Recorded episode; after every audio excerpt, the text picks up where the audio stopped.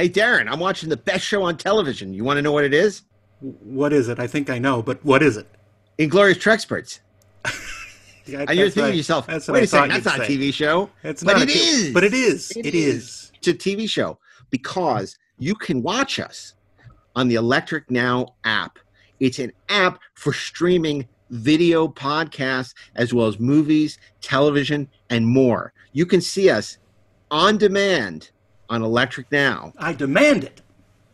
I demand because I demand it. Commodore Stone can watch us on the Electric Now app. And how do you get the Electric Now app? Because apparently people are having trouble understanding the concept. Just go to your app store from whatever device you're using, or all of the devices you're using.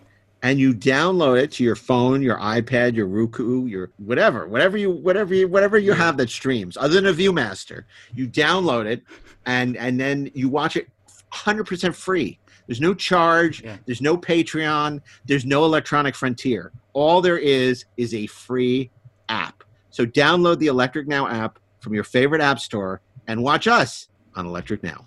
Hey, this is Mark A. Altman, and if you're a fan of the only gentleman secret agent with a license to kill and thrill, you should pick up my new James Bond oral history, Nobody Does It Better, available now in hardcover, audio, and digital wherever books are sold. Do you expect me to read? No, I expect you to buy it.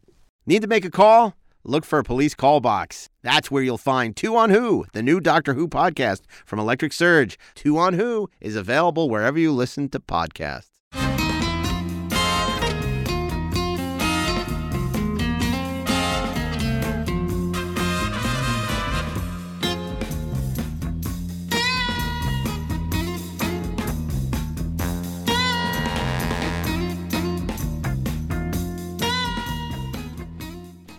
And welcome back to Best Movies Never Made, the podcast where we explore interesting and infamous movies that never made it to or through production. I am your co host, Josh Miller, and with me, as always, is the man, the legend, Mr. Steven Scarlatta.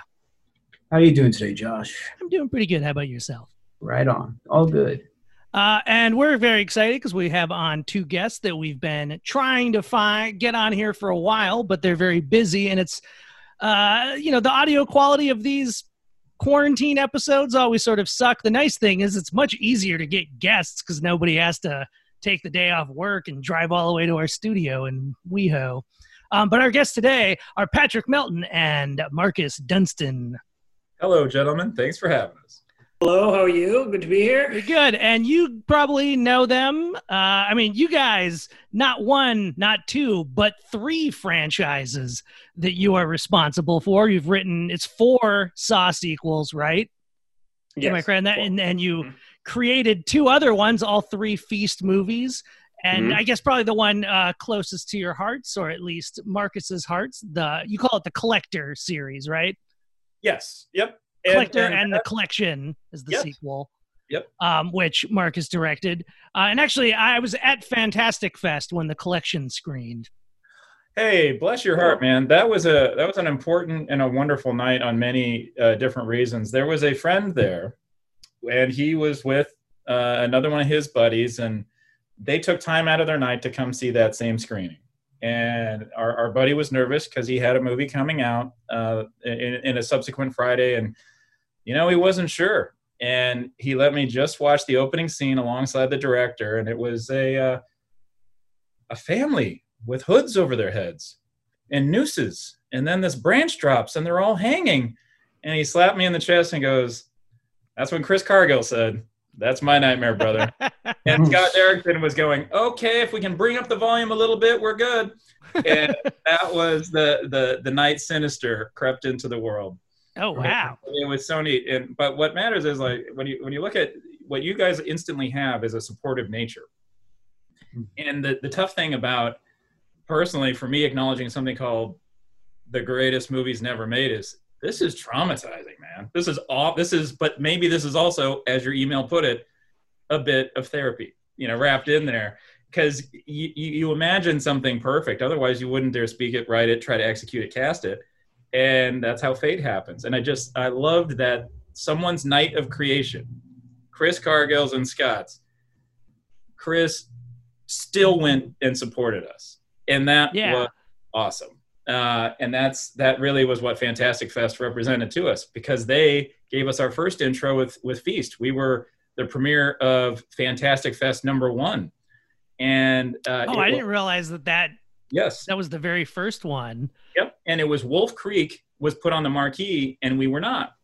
Wolf Creek had a poster, and we didn't have one. So I actually paid our friend James Acom to shoot a poster for Feast, and and put you know anything on there because we were we, we were kind of being uh, shuffled off to a, a a different coil, not necessarily mortal, but definitely not. It was supposed to be a Wolf Creek weekend, and then the reviews for Feast came in, and all of a sudden we had a theatrical commitment. Uh, however tiny it was, it was it was really cool. Well, and let's actually take a step back. Um, it's funny because a lot of this stuff to me feels like obvious knowledge everybody knows, but that's as I increasingly get older, you know, you start to realize that some of these things are creeping up on 20 years old. We just had Eduardo Sanchez on.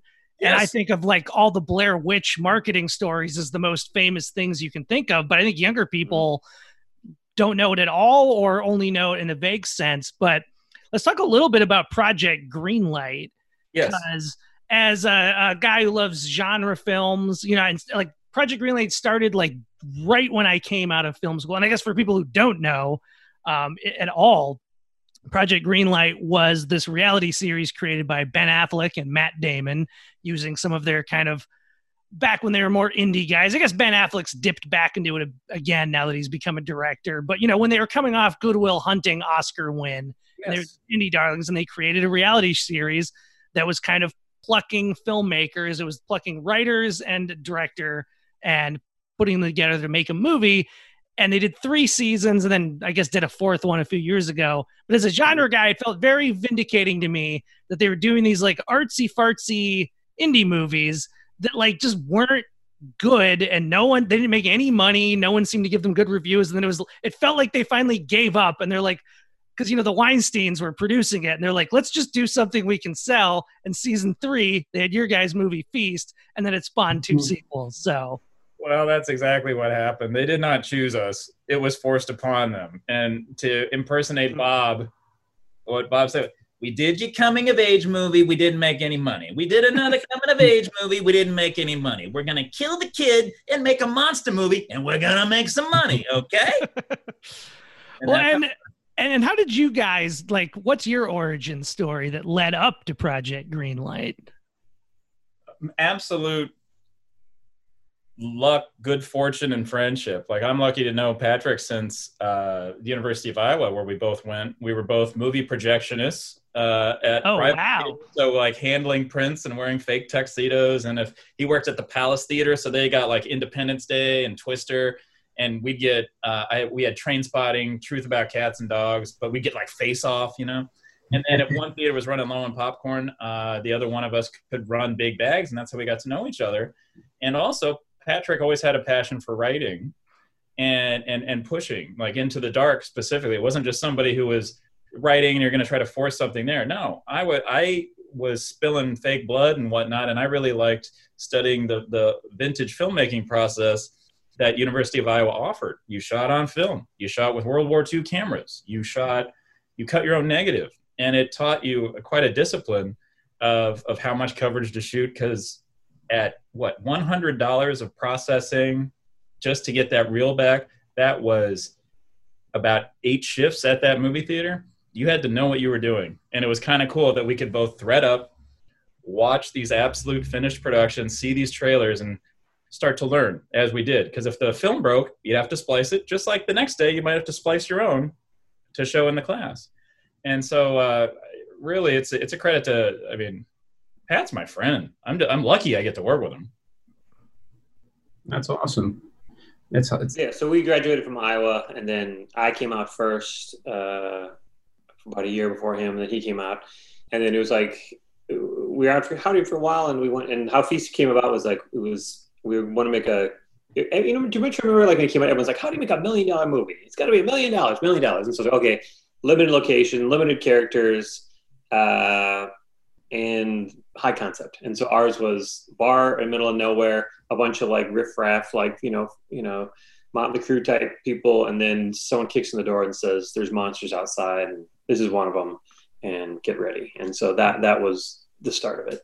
And you know, I, we we intended to write something that was a million dollars, and I don't remember on the show, it was budgeted budgeted as t- at 25 million. Um, so part of the part of the process was Uh-huh. whittling whittling it down to something that was manageable, and uh, Oh. we got it to 3.5, and the Maloofs came in and got it to like four or something Yes. and got the premiere as part of it, which was it was awesome though, because like keep in mind that for Project Greenlight, it's it's we were I was reading scripts, Marcus was working at Blockbuster, Yep. and then suddenly they gave us you know thirty five thousand dollars to, s- to split, which was like unbelievable amount of money, and um, they are making your movie. Which is the most important thing, which is all your podcast is all about, right? Not making the movie. They're making the movie, and then uh, they put us on TV so we were suddenly recognizable and um Can- you know it Can was I jump into things that I think there's one big part where I was working and, and giving out screening passes to the Battle of Shaker Heights. Pat calls. He's like, "Hey, my wife heard something on the radio. They're taking submissions for Project Greenlight season three, and they are entertaining the idea of doing something outside the coming of age genre. And Wow. so, if it wasn't for Eben Laura Melton hearing that radio spot, oh, yeah. sharing it with her husband, sharing it with a dude wearing khakis and trying to get people to see Battle Shaker Heights in uh, off the Topanga Canyon exit in Woodland Hills. marcus had his own shelf it was like really, It was a good shelf, man. really good. I'm appreciative to, of that opportunity. somebody probably remembers that like oh dude that marcus guy was great he had a wonderful great selection like really There's one customer I really want to run into again, and I think I may just have the chance. And and it's because I don't know. Uh, Taylor Hawkins, the drummer of the Foo Fighters, he'd come in and we would talk. Now, do I expect this guy to pick me out of a lineup?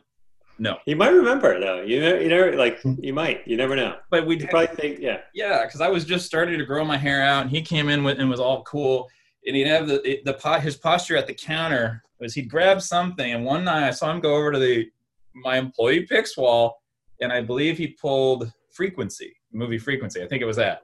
Comes up, good one. and then he's like this, and he's like, "Is this good?" like, it's a, Yeah, it's well- like, dude, it's surprisingly good. Will scare my girl? You know, like something like that. Like, yes, but it's it's it's gonna make you cry, dude. Me, like, trust me, bro. You're Yeah. like, do you like Jim Caviezel's string theory thrillers? yeah, And he's exactly. like, it's my favorite.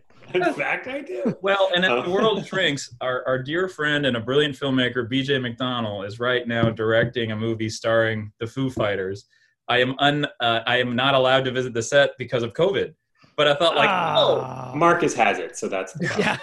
Yeah. well, and then to circle even back further, John Gulager, uh, when he was making ends meet before directing Feast, he would shoot uh, wedding videos, but he would use film, Super 8 film, and, get, and beautiful. And this one wedding he did, the guy was like, "You ever need a favor? Give me a ring." And his name was Dave Grohl. So the first time I met Dave Grohl, I was watching the back of his head watch Feast as he was pantomiming what would be like the drum soundtrack because John wanted to ask him if he could give like a drum bass line to to measure the attack of the creatures, give the whole thing a tone, like a, a real harsh rock tone.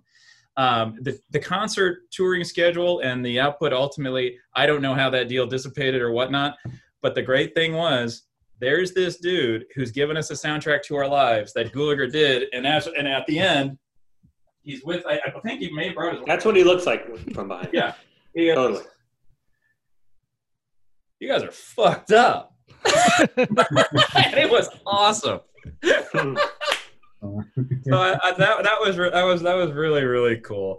And then there was one other thing I wanted to bring up that our first draft, uh, it's it's something that was like in, anything unique about our actual backgrounds or lineage was beaten out of us and written out of us so fast. The original feast location was the United Nations Tavern.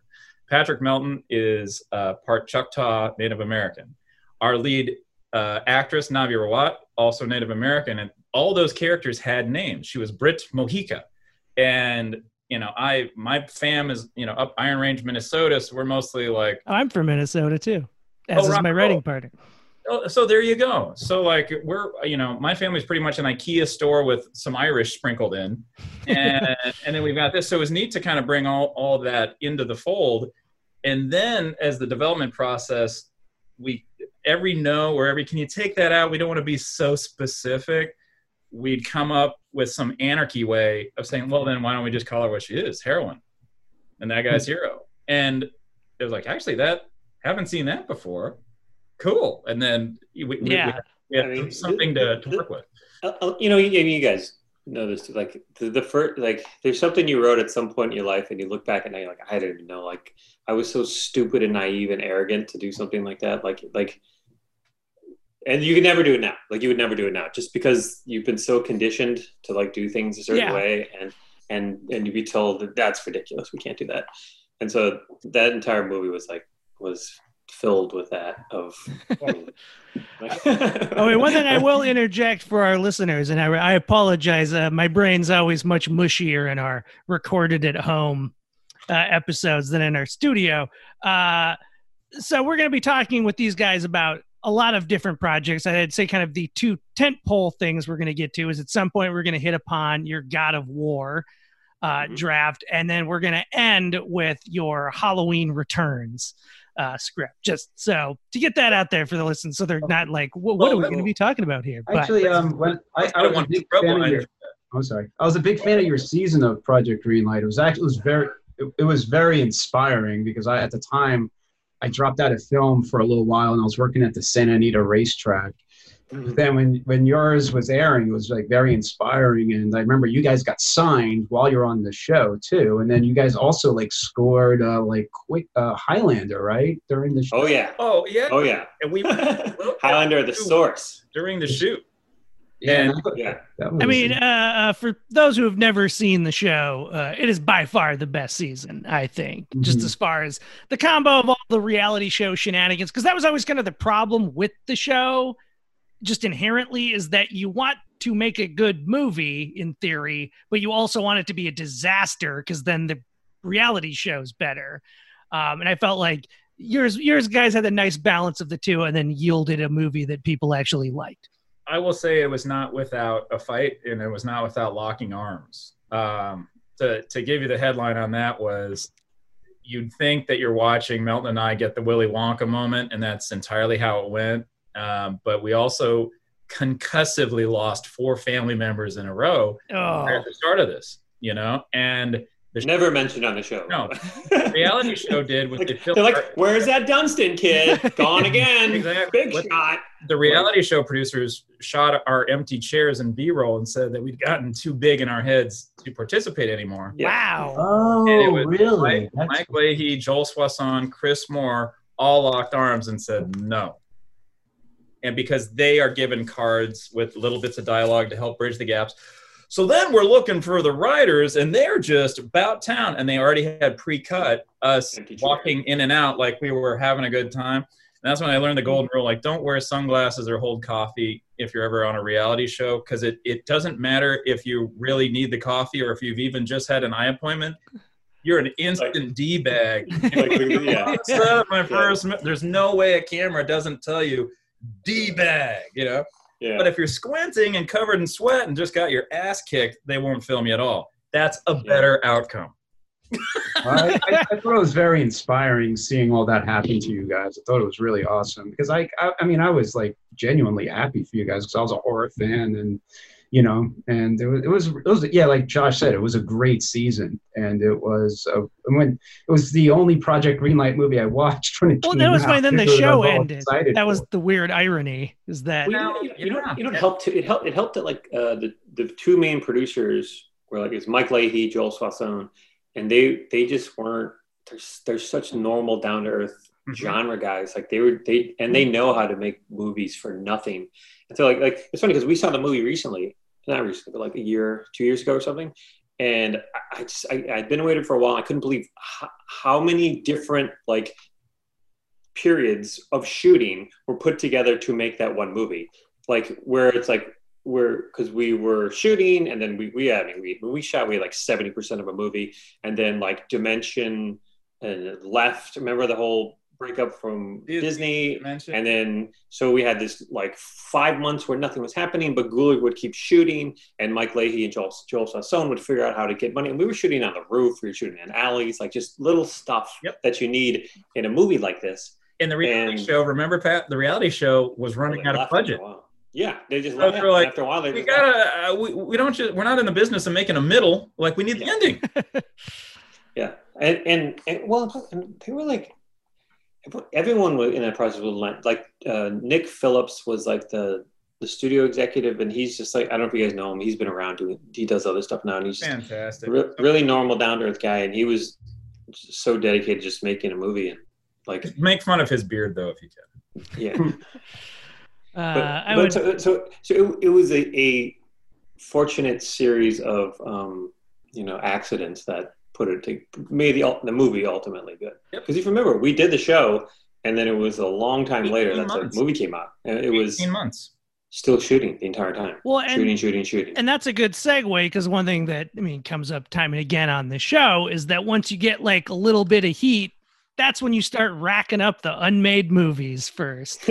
um, Yes. Because you get it, No. you know, you people offer you things, you get a chance to pitch your take on things. Uh, yeah, and Yeah. Steve, uh, correct me if you've got something earlier, and obviously you guys jump in earlier.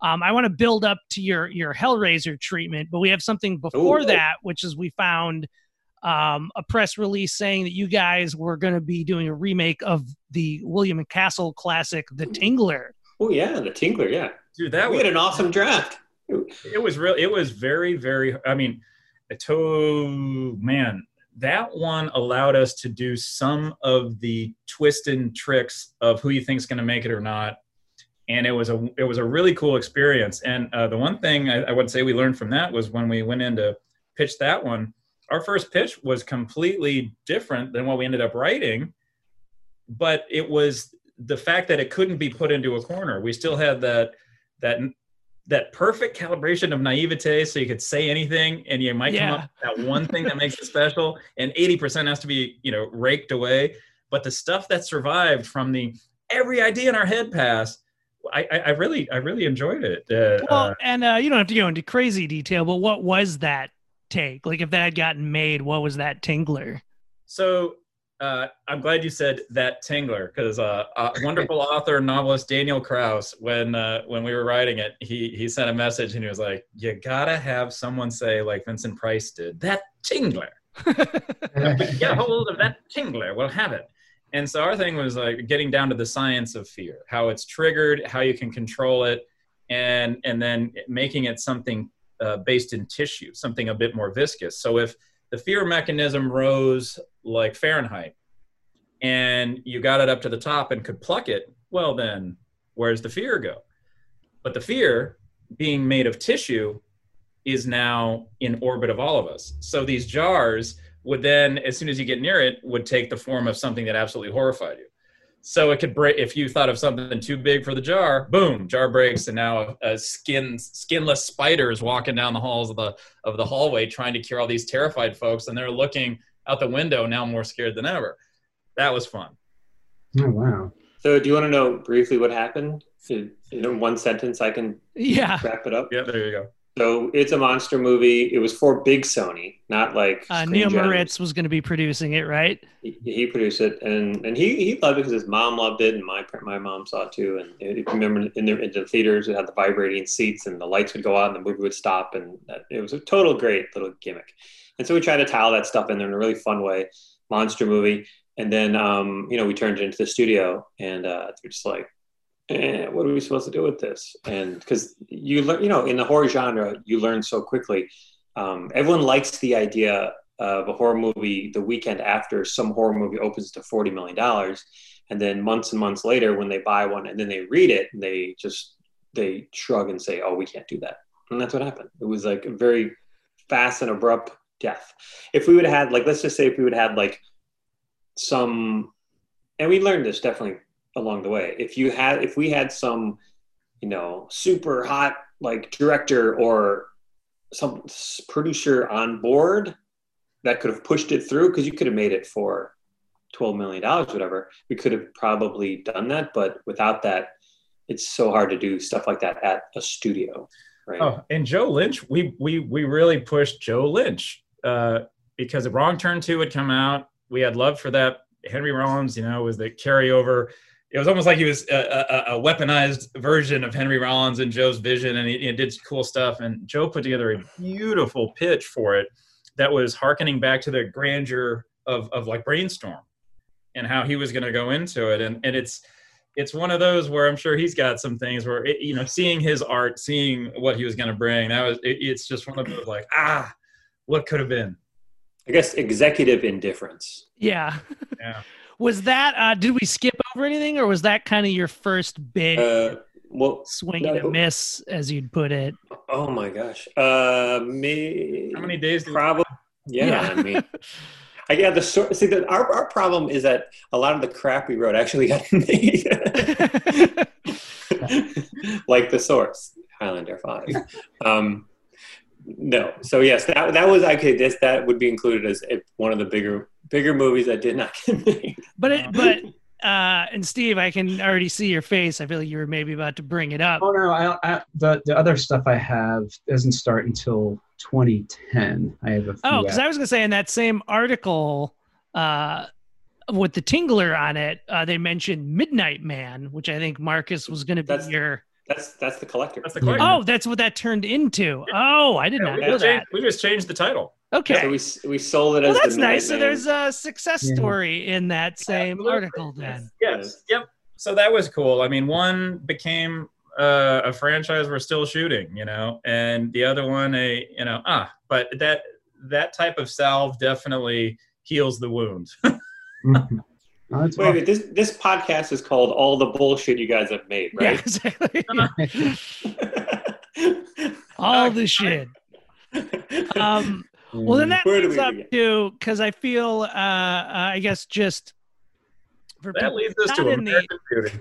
not in the industry, uh, one thing I've definitely noticed is that anybody who comes within the orbit or came within the orbit of Bob Weinstein and Dimension Films uh, at some point, because Dimension owned the rights to Hellraiser, but it's one of those deals where they had to make a movie every so many years, or they did they'd lose the rights. And they maybe have finally lost it. I'm not. qu- I haven't kept up on it, but that also just means that there's just like any horror filmmaker who came across Dimension's path inevitably, I feel, pitched a take for a Hellraiser movie, and you guys uh, are not excluded from that. Well, ours Oh, yeah. was a little different. I wanted to shoot the collector on film, and so 72 hours before, uh, this was Bob's brainchild.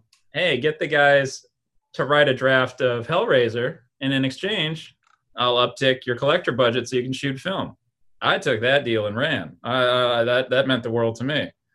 And then and then the one night Bob visited our set, it was cool. We were you know putting together uh, a one house with a basement, but shooting in Shreveport, Louisiana meant you needed to have three houses to create a single normal-ish house, you know, without a high water. Yeah. So we were shooting in the basement of a law firm that had a brick basement.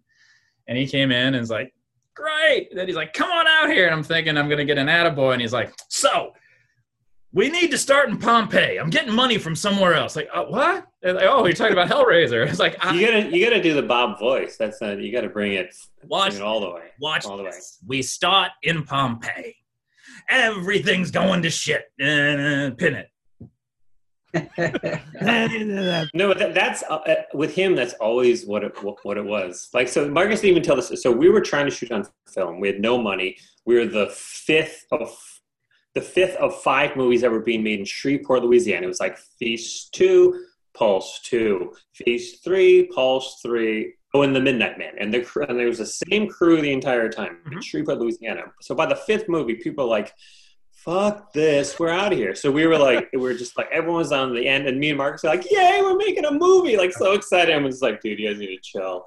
And so it's like we're shooting on film, and they're like, we had like like the first video. What was the? It was like the F or uh, the seven hundred. What was that camera? It, It it, was, well, it was like the first video camera ever. It remember what it was and, and Beast was was like- on it. And they were like, just digital stuff's great. And we were like, no, no, no. Marcus is the snob. Let's go back to the beginning. And he was like, I'm shooting on film. 16, Super 16 is going to be awesome. But Yeah, you never know. well, well, plus I needed to be nimble. I was I, I we didn't have a budget to build a set like feet Oh, because and the the- camera, our first the night camera was, was the, the conversation in the back of a car. That camera wouldn't Yeah. fit in the car. it was a it was like a couch, like like Yeah. you know. You had one of those like old Hollywood cameras that it was encased in like a crate because it made so much Right. noise. Right. and not So to Bob, mention, I didn't, I didn't, uh, I didn't know what I, I knew where digital had some soft footing, where where sometimes it could blow out, fire and fire and whatnot, and with elements uh, having uh, being stuck to cables. And I was back in Iowa, and I was like, "This I know, this I know that what a hundred bucks of processing means." So. Give me the World War II tools. I'll still make this movie. I don't. I don't need luxury. Just give me this. So we're shooting Monday, Friday at like four thirty. Uh, it's I, I get a call on the cell, and I think I had a flip phone that I still had from Project Greenlight. Yep. And it was like, it, and this is oh, it's anyone who's worked with Dimension is very exciting. It's like uh, Bob Weinstein calling, you know, like oh shit. He's like, gets on, pause. "Mm. So I hear you want to use film. just and it was always like a threat maybe a question or just a statement and it was he was making a deal and it was like yeah you guys can shoot on film so you need an extra so and so how about you do a uh, Hellraiser movie. Hellraiser draft Did Did you guys I actually mean, wrait the draft? yeah uh, Oh, no, no Okay. So I was gonna say we Okay. we found Hellraiser a has- treatment for it. Yes. Yeah, well, but- there, there was well first it was so there was several treatments. The first thing he wanted to do, he wanted to do, he wanted to like get back at Guillermo for something, and he, so he wanted to do like Hell uh, was Hell the Hellraiser version of Hellboy was because I think Hellboy had just come come out. This is a trend of like I just saw a movie, and you're like oh boy. So it was supposed to be like a big. I wonder what treatment you guys read because we because the first one we did was like a big movie and it was about like it was all sorts of stuff. It was huge. It was like seventy-five million dollars, just ridiculous. And then that, and then you know, you turn that in, and then Bob forgets that he hired you, and he finally reads it, and then his poor assistants have to remind him that he hired you, and it's a guaranteed contract, so he has to give notes.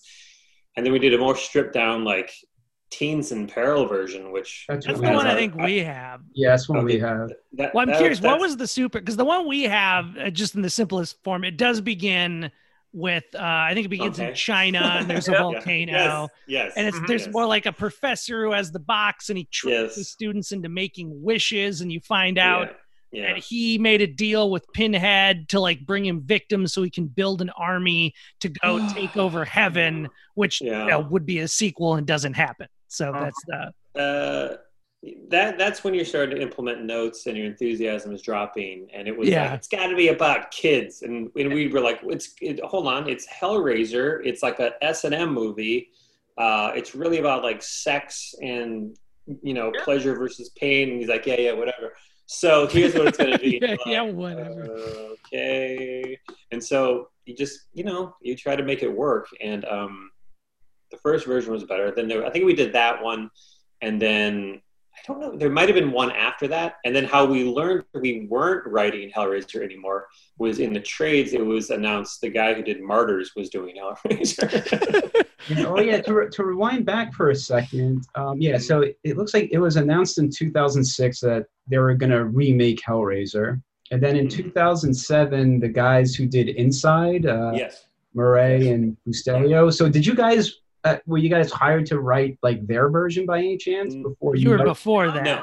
I, I No, no, no, no. I read one Oh. that that uh, th- and we we did not take from anything uh, uh, if I'm remembering the right draft because I actually it was it was a screen it was a treatment we read it i remember yeah and it was it was it was big though it, it was also big and it it had it was good it was big it was oh like it was about it was about i mean it was vicious it was like Mhm. bloody it was it was about i believe it was it was about pinhead like how the, the origin of pinhead and it had the nazi stuff in it and Yeah. you know just got it was more elaborate um and i don't know exactly why they didn't want to do that it's it that there was this, there's a pattern with I, bob I remember where it was the severity there there was It a was just too extreme. Well meaning there was a scene at the it was pretty wild that I that we shouldn't share because it really is just like, dude, you say this wrong and you're just like burned.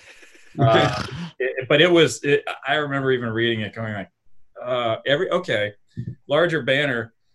if your job is to think of the worst case scenario for entertainment purposes, there's I there's got to be a line in all of us where we're like that type of story. I don't. Is that just letting more evil into the world and not letting anybody process their anxiety out? Whereas a anatomically correct monster, you know, puking on Judah Friedlander, that's fun. Let the monster carry area laugh with Judah, and you know what I mean. But this this had some images that I thought like, oh god, it just it, it conjured something that I that I just oh, it, it, there was darkness to it. If you're hiring the guys who did Inside, Yes, exactly. Yeah, Exactly. but but yeah, yeah, yeah. I, I, but you know it is. Sometimes you get like like Bob was. He's really he's really smart. And he knows a lot of movies, and he's really good at brainstorming in the moment. But his problem is that he's stretched too thin, and then he'll forget what you were brainstorming about the next time you talk about it, and he and he'll almost like react as if that's complete nonsense. And so that I think that's why people would get frustrated with him, where it's like, but dude, we were like totally riffing on that, and we were good, and then you'd come back the next time, and it's like, oh no, it's not that version; it's a completely different version. and then you're like, ugh. And then people, you know, after a while, Well, so what what was like uh, because you put that perfectly too of that you keep getting these notes and your enthusiasm, excitement starts to go away and it just becomes like a job that you eventually want to be out of. But what was that first the one that was too expensive that you guys were excited about oh, uh, for Hellraiser? How would you describe that one? It began with a volcano, I'm assuming.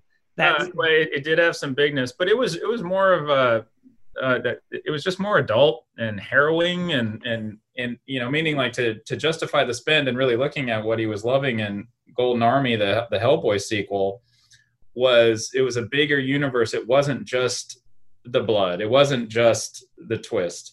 It it was really kind of expanding a bigger universe that that would have been neat. It was Yeah. like a rated R Marvel movie, you know. yeah, I mean, it, it was it was it was about uh, Pinhead usurping the devil. Mm-hmm.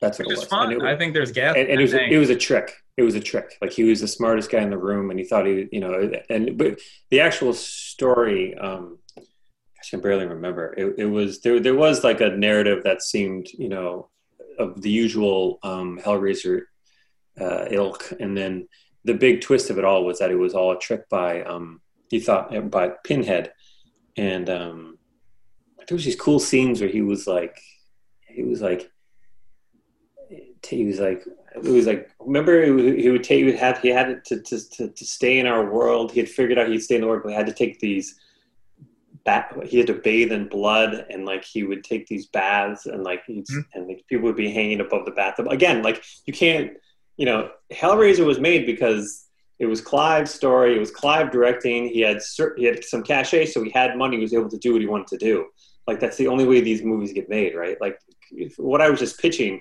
people like, oh, you can, you can't, you could never have done that, right? And that's the problem. And we were doing that, and then it had this big scale, and like angels came down to because you know it was all sorts of like, it, and but it was Clive shit. Like it was like he he he was into this stuff. Like we were, remember.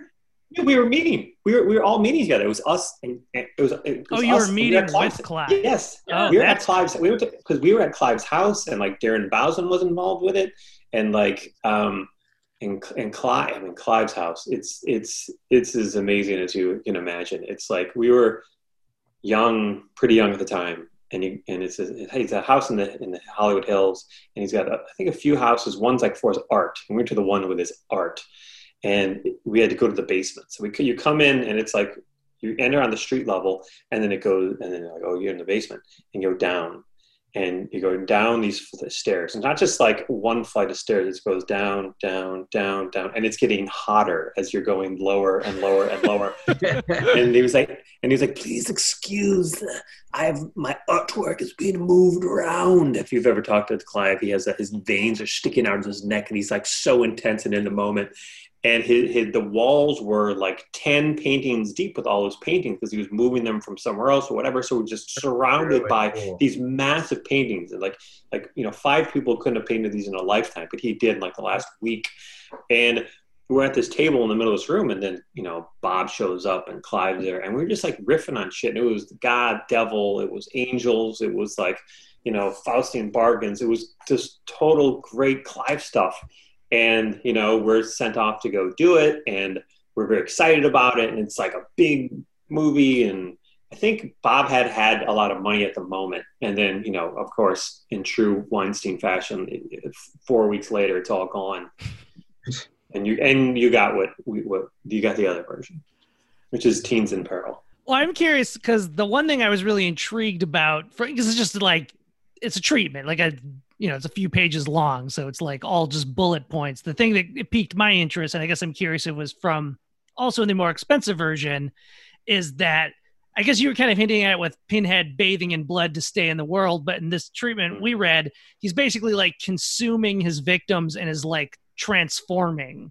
But you know, that's mm-hmm. just one sentence. I was just curious if there was thought behind what he was going to end up looking like, what was changing about his appearance. I and I don't know if this is, we wanted to end up with a moment where he usurps a deal that he'd made. His Faustian bargain is undone because it was Gary Tunnicliffe, marvelous filmmaker. He was he- really broke ground in my head for what Hellraiser One was. He's like, it's a mob movie. Guy takes the money from the mob and runs, but the hmm. mobsters are the Cenobites, and the and the and the the bag man, the guy who's coming to fix this, is Pinhead and with that you say like whoa then you can understand the framework. So to think that well i was you know thinking of that well pinhead's you know most of the button men are kind of in the same dark embrace with some arrangement perhaps.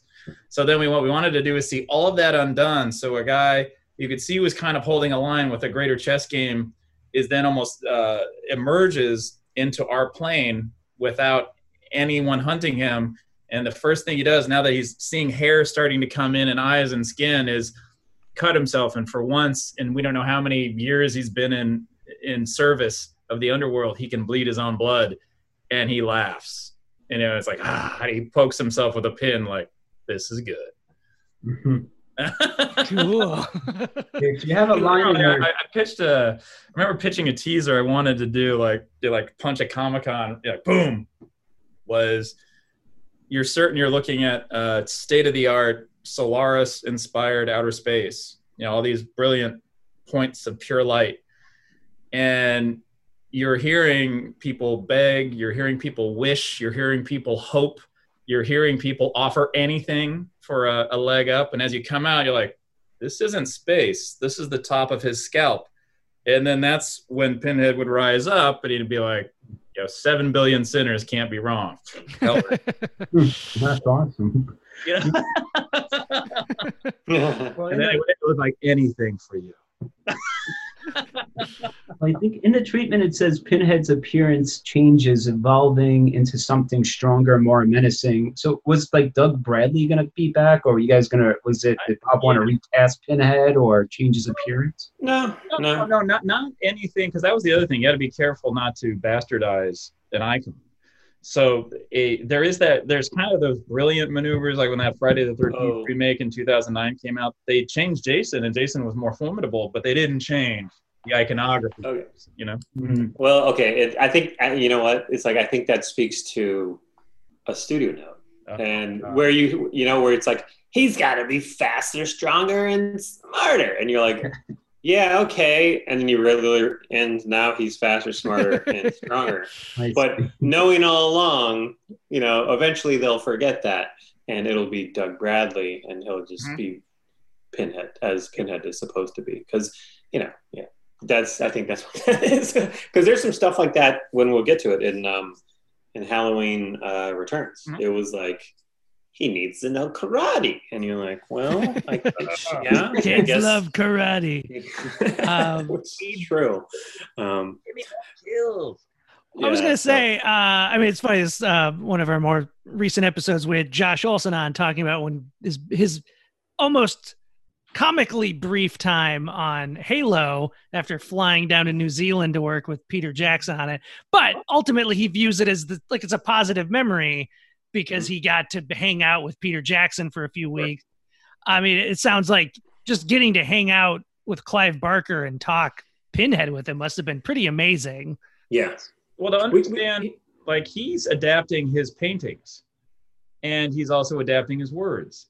And you know, the word only hints at the grandeur of the painting, and then the movie budget's always kind of like the like, all right, kids, this is the budget. And then you, you see how the the glimmers and the hopes and whatnot can come out. But nowadays, you can create that. I think there are there are methods to do so, and and hopefully the appetite. It'll always be uh, dictated by the appetite. Yeah, I, I liked him quite a bit because he, he he was, you know, sometimes it's like they what they have say, never meet your um, Idols. idols.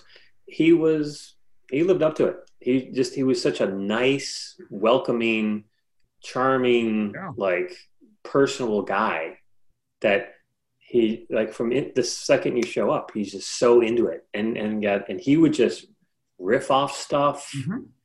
you know, anything. And because we we we had Hellraiser with him, and we also sold we sold a TV show that was based on his idea to um, ABC, and it didn't get made. What's the Um, quick pitch pitch on that one? It it was um it was essentially Clive Barker's the uh, Hotel. That was the name of it. It's called Clive Barker's Hotel. So it was like, you know, it was uh, you know, it was like the Overlook Hotel meets some fancy Fancy Island.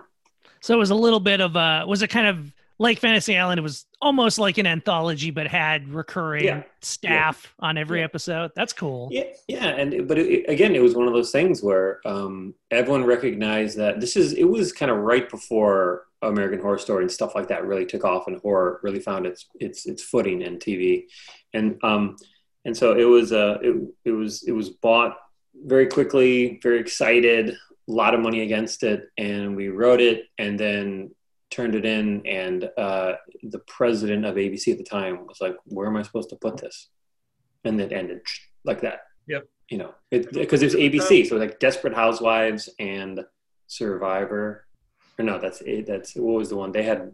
Bachelor, is it Bachelor ABC? Yeah. and it's like and they it as quickly as that because he's you know for tv when you're doing the network tv it's right they have like a 100 projects or whatever it is they're looking at and where am i supposed to put clive barker's hotel Yep. Because uh, it, and, and it was neat. You could it demystified that process of you see a network's entire week of programming and there's a smooth rhythm to it, and there was nothing in the ABC family net no. programming that would say like, you want to see a Cupid statue come to life, threaten to rip your face off unless you can find out who he is. This guy is a potential lover, so you better Yeah. beat every man to death until they fall apart, revealing they're actually a statue. yeah and Only if- it, it, it, it's a bummer because like Yeah. you know like everything it it it, it could it could have been if we were at, at a different network or at a different time maybe it works but it just at that moment just quickly died And we are going to pause the conversation right there and pick things up in part two of our conversation with Marcus Dunstan and Patrick Melton. If you would like to follow us on social media, you can find us at Best Movies Never Made on Instagram and Never Made Film on Twitter. We post a lot of concept art and script pages and photos from all the projects we talk about. I also recommend you get the Electric Now app, which is a free app that allows you to watch movies and TV shows and, more importantly, videos of our podcast and our sister podcasts like uh, the 430 movie, Rebel and the Rogue, Glorious Treksperts, all the Electric Surge podcasts.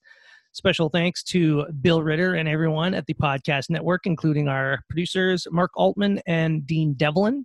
Until next time, this is Josh Miller and Steven Scarlatta saying, We won't see you at the movies.